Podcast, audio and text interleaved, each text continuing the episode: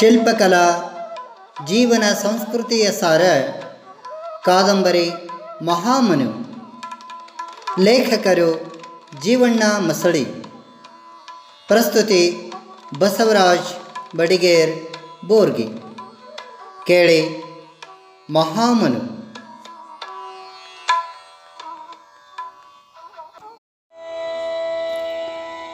ಸಂಚಿಕೆ ತೊಂಬತ್ತೆಂಟು. ಮಹಾಲಕ್ಷ್ಮಿಯ ಮೂರ್ತಿ ಮುಂದೆ ನಿಂತು ಕರಜೋಡಿಸಿ ವಿಶ್ವರೂಪಾಚಾರ್ಯರು ಪ್ರಾರ್ಥಿಸತೊಡಗಿದರು. ಹೇ ತಾಯಿ,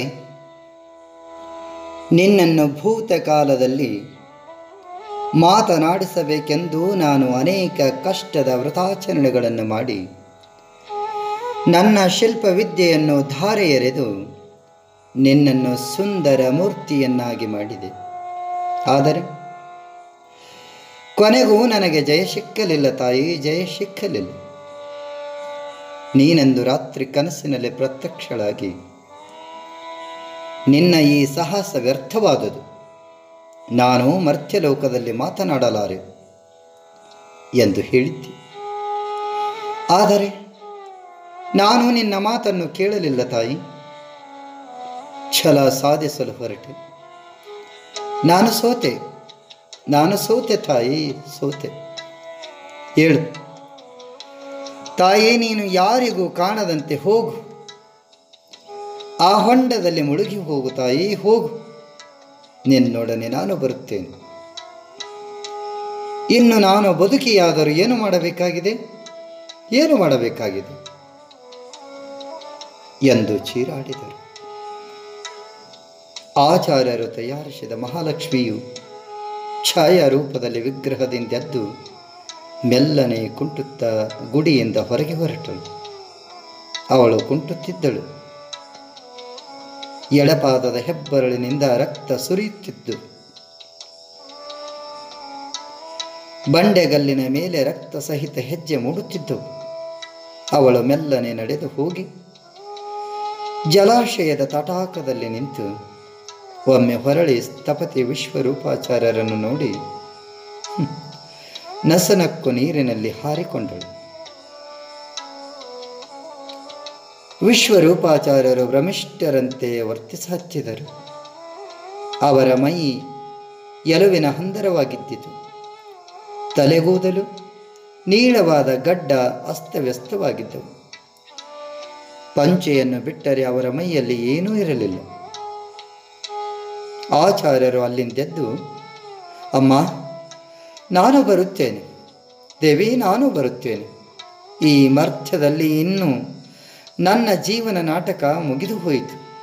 ಇನ್ನು ನನ್ನ ಜೀವನ ನಾಟಕ ಮುಗಿದು ಹೋಯಿತು ತಾಯಿ. ನಾನು ಬಂದೆ. ಎಂದು ದೆವ್ವ ಬಡಿದವರಂತೆ ಎರಡೂ ಕೈಗಳನ್ನು ಮೇಲೆತ್ತಿ ನಾಲ್ಕು ಹೆಜ್ಜೆ ಹೊಂಡದ ಕಡೆಗೆ ಓಡಿ ಬಂಡೆಯ ಮೇಲೆ ದೊಪ್ಪನೆ ಬಿದ್ದು ಬಿಟ್ಟರು ಇಷ್ಟೊತ್ತಿಗೆ ಹಾಸಿಗೆಯಿಂದ ಎದ್ದು ಬಂದು ಹೊರ ಜಗಲಿಯ ಹತ್ತಿರ ಕೋಲಿನ ಆಧಾರದಿಂದ ನಿಂತುಕೊಂಡಿದ್ದ ಯೋಗಸಕ್ತ, ಅಪ್ಪಾಜಿ ಅಪ್ಪಾಜಿ ಎಂದು ಚಿಟ್ಟನೆ ಚೀರಿ ಕೈಯಲ್ಲಿಯ ಕೋಲನ್ನು ಬಿಸಾಕಿ ವಿಶ್ವರೂಪಾಚಾರ್ಯರು ಬಿದ್ದ ಕಡೆಗೆ ಹಾರಿ ತಾನೂ ಬಿದ್ದು ಬಿಟ್ಟಳು ಅಪ್ಪನ ದೇಹದ ಮೇಲೆ ಮಗಳ ದೇಹ ಅಪ್ಪಳಿಸಿತು. ಎಲ್ಲರೂ ಓಡಿ ಬಂದರು. ತಂದೆ ಮತ್ತು ಮಗಳ ದೇಹಗಳನ್ನು ಎತ್ತಿಕೊಂಡರು.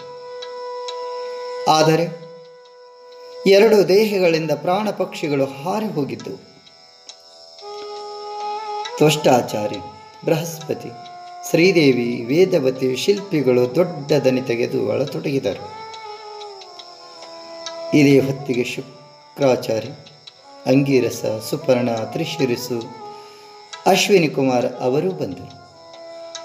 ಬಂಡೆಯ ಮೇಲೆ ಬಿದ್ದ ವಿಶ್ವರೂಪಾಚಾರ್ಯರ ಹಾಗೂ ಯೋಗಸಕ್ತ ಇವರ ಮೃತ ದೇಹಗಳನ್ನು ಕಂಡು ಗೊಳೋ ಎಂದು ಅತ್ತು ಬಿಟ್ಟರು. ಯಾರು ಯಾರನ್ನು ಸಮಾಧಾನಪಡಿಸಬೇಕೋ ತಿಳಿಯದಾಯಿತು. ಕಶ್ಯಪ ನಿಲಯದ ಪುಣ್ಯದ ಎರಡು ದೀಪಗಳು ನಂದಿದವು. ನಿಲಯವು ಕತ್ತಲೆಯಿಂದ ತುಂಬಿತು. ಎಷ್ಟೊತ್ತಿಗೆ ದಾಪಗಾಲು ಹಾಕುತ್ತಾ ಕಾವಿಧಾರಿ ಮಹಾಮನು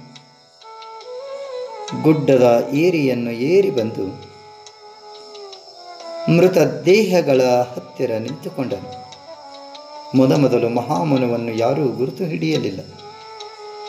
ಈಗ ಅವನು ಅಪ್ಪಟ ಸನ್ಯಾಸಿ ಬೋಳು ತಲೆ ಕಾವಿಧಾರಿ, ಕೈಯಲ್ಲಿ ದಂಡ ಕಮಂಡಲ ಹಿಡಿದಿದ್ದನು. ಅವನನ್ನು ನೋಡಿ ಎಲ್ಲರೂ ಸಂಭ್ರಾಂತರಾದರು. ಮಹಾಮನು ಹೇಳತೊಡಗಿದನು. ಹೌದು, ನಾನು ಮನು. ನಿಮಗೆ ನನ್ನ ಗುರುತು ಸಿಕ್ಕಲಿಲ್ಲ. ನಾನು ಸನ್ಯಾಸ ದೀಕ್ಷೆ ಸ್ವೀಕರಿಸಿದ್ದೇನೆ. ಇಕ್ಕೋ, ನನ್ನ ಕೈಯಲ್ಲಿ ಕೆಂಪು ಗುಲಾಬಿ ಇದೆ.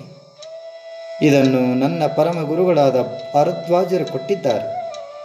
ಇದು ಬಾಡುತ್ತದೆ ಎಂದು ಹೇಳಿಕೊಟ್ಟಿದ್ದಾರೆ. ತಂದೆಯ ಸಂಕೇತವೇ ಈ ಗುಲಾಬಿ ಹೂ.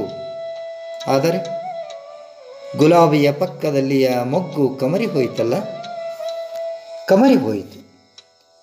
ಇದೆಲ್ಲ ಭಗವಂತನ ಇಚ್ಛೆ. ಯಾರೂ ದುಃಖಿಸಬೇಡಿ. ನೀವು ಯಾರೋ ದುಃಖಿಸಬೇಡಿ.